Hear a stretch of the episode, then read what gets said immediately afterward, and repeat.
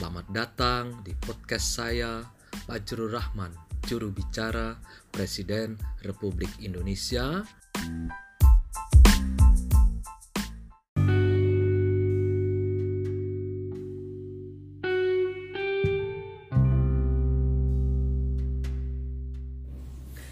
Rilis Senin 30 Maret 2020. Pemerintah siapkan Perpres dan Inpres Mudik Lebaran 2020. Pemerintah menyiapkan peraturan presiden atau Perpres dan instruksi presiden atau Inpres sebagai dasar hukum pengaturan mudik lebaran Hari Raya Idul Fitri 1441 Hijriah untuk mencegah persebaran COVID-19.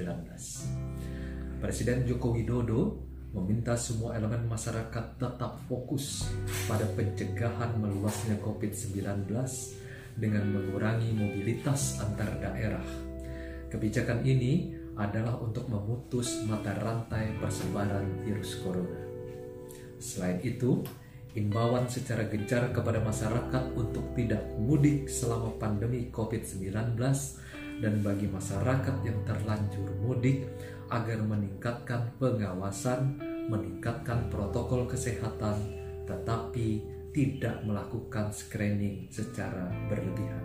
Demikian dikatakan Presiden Joko Widodo. Presiden Joko Widodo kembali menegaskan bahwa keselamatan rakyat merupakan hal utama yang diupayakan pemerintah di tengah pandemi COVID-19. Artinya, keselamatan rakyat ialah hukum tertinggi. Fajrul Rahman, juru bicara Presiden Republik Indonesia.